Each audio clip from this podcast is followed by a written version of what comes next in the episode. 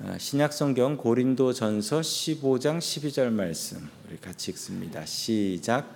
그리스도께서 죽은 자 가운데서 다시 살아나셨다 전파되었거늘 너희 중에 어떤 사람들은 어찌하여 죽은 자 가운데서 부활이 없다 하느냐. 아멘. 자, 오늘은 사도신경 일곱 번째 시간입니다. 장사한 지 사흘 만에라는 구절을 통하여 우리 같이 은혜의 시간 받기를 소망합니다. 그 사도신경에는 한 구절 한 구절들이 다 잘못된 가르침들과 연결이 되어 있습니다. 그 잘못된 가르침들을 바르게 하기 위해서 한 구절 한 구절이 다 들어가 있는 것이죠. 오늘은 어떤 가르침과 연결이 되어 있을까요? 자, 첫 번째 하나님께서 우리들에게 주시는 말씀은 예수님께서는 죽으셨고 분명하게 부활하셨다라는 말씀입니다. 그런데 당시에는 이것을 의심하던 사람들이 있었습니다. 그래서 우리 읽으셨던 말씀은 이 고린도전서 15장 이게 별명이 있죠.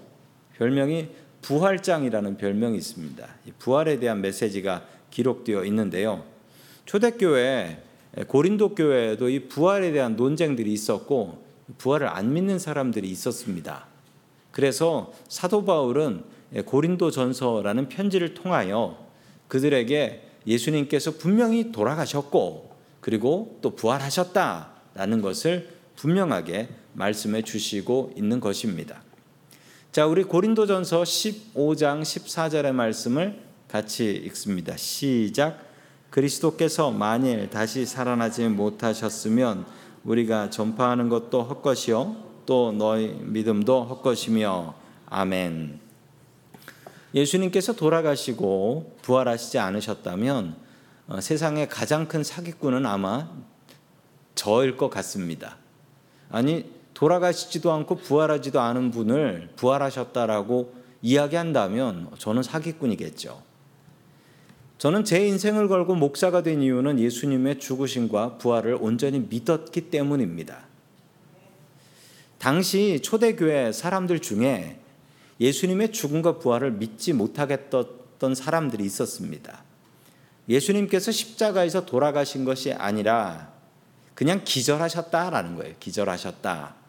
사람들이 죽은 줄 알고 무덤에 넣었는데 그 무덤 속에서 조금 쉬니까 힘이 생겨가지고 다시 일어나서 걸어 나왔다라는 이야기인데 이건 전혀 가능성이 없죠. 성경에 나온 기록들을 보면 그 예수님께서는 분명히 돌아가셨다는 것이 확실한 것은 예수님의 사형을 집행했던 사람들이 유대인들이 아니었습니다.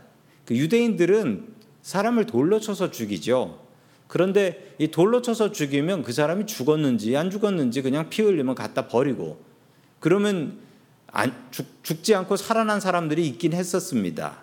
그런데 이 예수님의 사형을 집행한 사람들은 로마 군인들이었고 이 사람들은 사람 죽이는 전문가들이었습니다.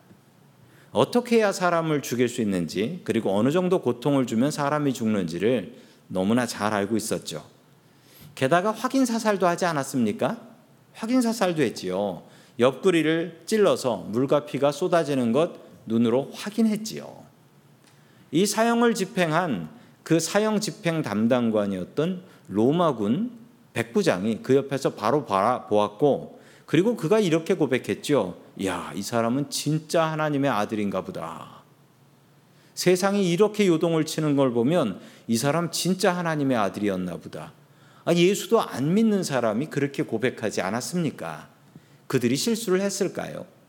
그리고 그 커다란 동굴의 바위문을 어떻게 부상당한 사람이 혼자 밀고 열었겠습니까? 예수님의 죽으심과 부활을 우리는 분명히 믿어야 합니다. 교회 안에서도 이것을 제대로 믿는 사람들과 안 믿는 사람들이 있습니다. 이거 아예 안 믿는 사람들 있고요. 또 이 부분을 영적으로 받아들이는 분들도 있어요. 예수님께서 죽으셨는데 그냥 우리들의 마음속에 부활하신 거지 뭐 이렇게 믿는 사람도 있습니다. 바울은 이런 엉터리 믿음을 경고하셨습니다. 그리고 예수님께서 우리를 위해서 십자가에서 분명히 고통받고 돌아가셨다. 그리고 부활하셨다라는 것을 증거했습니다. 그 죽음이 나를 위한 죽음임을 분명히 믿어야 하며 우리도 죽는 연습을 해야 합니다. 어떻게 죽는 것을 연습할 수 있을까요? 자, 사도 바울은 이렇게 이야기하고 있습니다. 고린도전서 15장 31절 말씀입니다. 시작. 형제들아, 내가 그리스도 예수 우리 주 안에서 가진 바 너희에 대한 나의 자랑을 두고 단언하노니 나는 날마다 죽노라. 아멘. 나는 날마다 죽는다라는 것이 무엇이냐면 나는 매일매일 예수 그리스도를 위하여 죽는 연습을 한다라는 것입니다. 우리는 잘 살 생각만 합니다.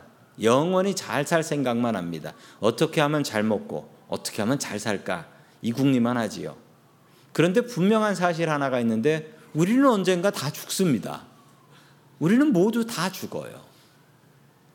잘 먹고 잘 살 생각만 하고 잘 사는 연습만 해야 될 것이 아닙니다. 우리는 언젠가 분명히 죽지요. 그렇기 때문에 우리는 죽음의 연습을 해야 합니다. 그것은 매일매일 나를 십자가에 못 박고 나의 고집과 나의 계획을 접어놓고 주님을 위해서 사는 것 그리고 나를 죽이는 것을 매일매일 연습해야 합니다. 나의 죄와 나의 욕심을 죽이는 연습 매일매일 해야지요.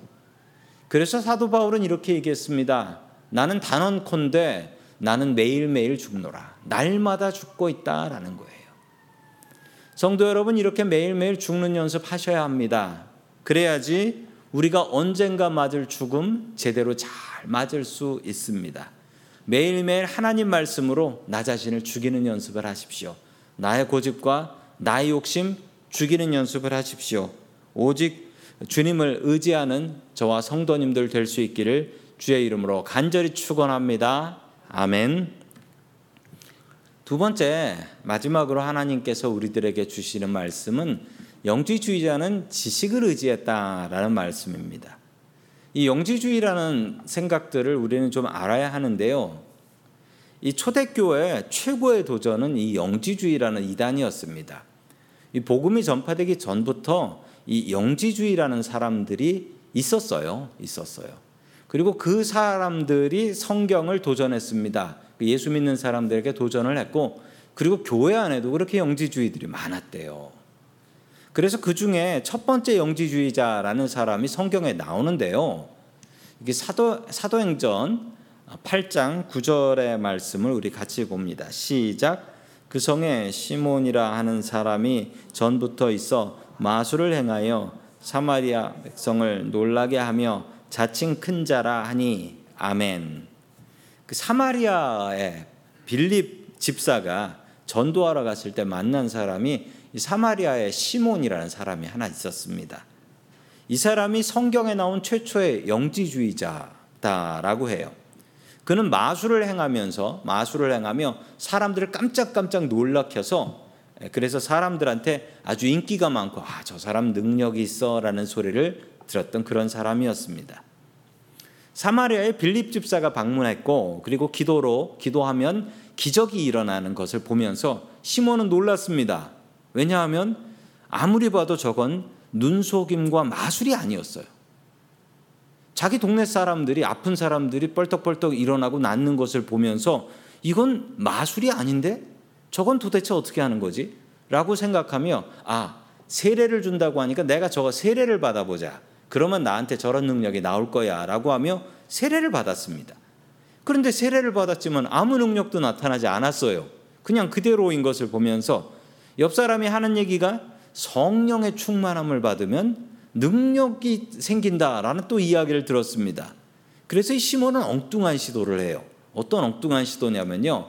18절과 19절의 말씀 같이 봅니다. 시작. 시몬이 사도들의 수로 성령 받는 것을 보고 돈을 들여 이르되 이 권능을 내게도 주어 누구든지 내가 안수하는 사람은 성령을 받게 하여 주소서 하니 아멘. 시몬이 돈으로 성령을 사려고 했습니다.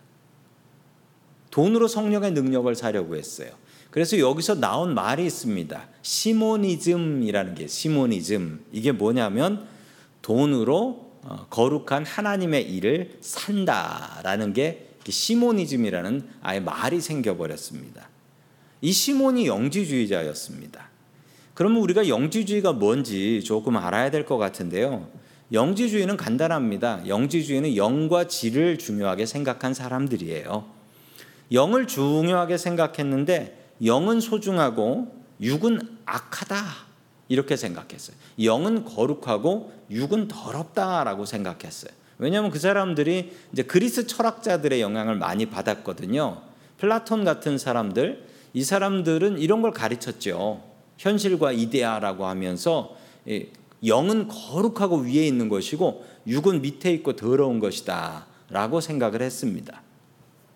자, 그리고 지식이 중요하다라고 생각했는데요.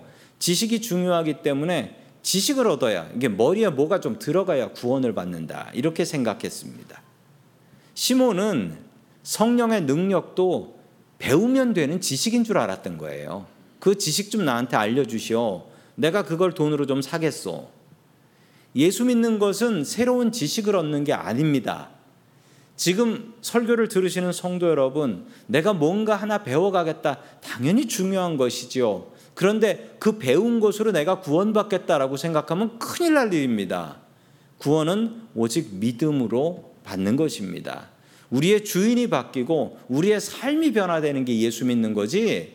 우리의 머릿속에 뭐 하나 지식이 하나 더 들어가는 거 이거 예수 믿는 거 아닙니다. 그건 머리가 커지는 거지요. 영지주의자 같은 사람들, 예수 믿는 사람 중에도 이런 사람들이 있습니다. 영만 중요하게 생각하고 영은 거룩하고 육은 더럽다. 이게 말이 안 되는 게요. 영 중에는 더러운 영도 있어요. 더러운 영도 있어요. 아니 거룩한 영이 거룩한 거고 더러운 영은 더러운 거예요. 육신이 더럽다. 육신이 더러운 사람이 있고 육신이 깨끗한 사람도 있습니다. 영과 육을 뭐 하나는 거룩하고 하나는 더럽다 이렇게 생각하시면 안 됩니다. 제가 대학생 때 다녔던 교회 교회에 그 목사님 한 분이 이 영지주의자셨어요. 그래서 그분의 설교는 항상 우리의 영은 거룩하고 육은 더러우니까 우리의 육신을 계속 쳐야 된다 이렇게 말씀을 하셨어요. 육신은 더러운 것이기 때문에 금욕하고 수도 생활을 해야 한다라고 가르쳐 주셨던 기억이 납니다. 영이 선하고 육이 악한 것은 그리스 철학에서 온 것인데 그 당시 사람들이 그렇게 많이 생각을 해서 그거로 믿음을 갖고 예수도 그렇게 믿으려고 했던 것이죠. 예수님께서는요, 금식하실 때 금식하셨고 사람들하고 즐겁게 식사하실 때 식사하셨습니다. 그러면 예수님께 와서 시비 거는 사람들이 있었죠. 왜 너희 스승은 맨날 금식하지 않냐? 왜 너희 스승은 금욕을 하지 않느냐? 왜 수도를 하지 않느냐 라고 얘기했던 사람들이 있었는데 그 사람들은 바리새인들이었습니다. 우리의 믿음이 바리새인 같아서는 안 됩니다. 또한 영지주의자들은 지식을 중요하게 생각했지요. 자신의 인생과 삶은 바꿀 생각 하나도 하지 않고 머릿속에 지식이 들어오면 그것으로 내가 구원받았다라고 생각을 했습니다. 뭐 하나라도 더 배워야 구원받는다. 그런 사람들이 실제로 있습니다. 한국에 가면은 구원파라는 이단이 있는데 아, 저도 이 구원파 사람들 만나 봤습니다. 지하철에서 한번 만났는데요. 지하철에서 와가지고 이렇게 물어봅니다. 지하철에서 와가지고 이제 말 거는 사람들은 딱 두 종류예요. 어, 첫 번째는 도에 대해서 관심 있습니까? 물어보시는 분들이 있어요. 도에 대해 관심 있습니까? 그렇게 물어보는 사람이 있고 또 하나는 무슨 이 구원파들인데 뭐라고 하냐면 어, 교회 다니냐고 예수 믿냐고 물어봅니다. 아, 그래서 교회 다녀요. 그러면 뜬금없이 뭘 물어보냐면요. 그러면 언제 구원 받으셨어요? 구원받은 날짜하고 시간을 얘기해 주세요라고 합니다. 그러면 뜨끔하죠? 기억이 안 나니까. 그러면 그때 그 사람들이 얘기해요. 당신 태어난 생일은 언제입니까? 그러면 난 몇 년도 몇 월 며칠 태어났습니다라고 하면 아니 당신은 그러면 구원을 받았으면 구원받은 날짜도 모르면 당신한테 구원은 뭐요? 당신 그거 모르면 구원받은 거 아니니까 나랑 같이 가서 성경 공부합시다. 그래도 꼬셔가요. 그럼 많이 넘어갑니다. 왜냐면 모르니까 뜨끔해가지고 거기 따라가는 거죠.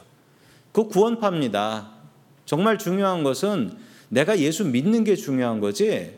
내가 구원받은 날짜를 알면 구원받는 거고 날짜를 모르면 구원 못 받는다. 이거는 영지주의예요. 내 머리에 있는 지식으로 구원받는다. 이거는 말도 안 되는 얘기입니다. 성도 여러분, 구원은 지식으로 받는 게 아니라 믿음으로 받습니다. 영지주의자들은 예수님의 죽으심과 부활하심을 믿을 수가 없었어요. 왜냐하면 이 거룩하신 하나님께서 영이신 하나님께서 어떻게 육신으로 오냐는 거예요. 이 거룩하신 하나님이 어떻게 죽임을 당하고 부활을 하냐는 거예요. 그래서 그들은 예수님의 죽음과 부활과 성육신을 믿지 않았습니다. 하나님은 저러면 안 된다라고 생각했던 거지요. 영지주의자들의 특징은 그들이 자신의 생각과 자신의 경험을 가지고 예수님을 거기다 끼워 넣으려고 했던 거예요. 내가 생각하는 이것에다가 예수님을 끼워 넣어서 믿으려고 했던 거지요. 성도 여러분, 우리들의 믿음 속에도 영지주의자 같은 생각이 있습니다. 나의 지식을 믿지 마십시오. 우리는 예수 믿는 사람들입니다. 주님의 죽으심을 따라 매일매일 죽음을 경험하는 사람이 되어야 합니다. 머리에다 지식을 채워넣기보다는 주님을 따르고 우리의 삶을 주님의 종으로 살아가는 믿음의 사람들 될 수 있기를 주의 이름으로 간절히 축원합니다. 아멘. 다 함께 기도드리겠습니다. 전능하신 하나님 아버지, 우리를 위해 십자가에서 고난을 받으시고 죽으심을 우리는 믿습니다. 또한 우리를 위하여 3일 만에 부활하신 것도 우리는 믿습니다. 주님의 죽으심을 우리도 본받게 하여 주시어서 매일매일 주님 안에서 죽는 연습하게 하시고 나의 고집과 나의 성질을 죽이고 오직 예수 그리스도를 따라갈 수 있게 도와주시옵소서. 주님의 부활하심을 우리도 기대하며 살게 하여 주시옵소서. 주님의 말씀으로 나의 모습이 변화되고 죽, 죽을 것 같은 우리들의 마음이 매일매일 주님 안에서 살아나는 경험을 할 수 있게 도와주시옵소서. 영지주의자 같은 마음을 버리게 하시고 나의 지식이 아닌 주님의 능력을 믿게 하여 주시옵소서. 우리의 능력이 되시는 예수 그리스도의 이름으로 기도드립니다. 아멘.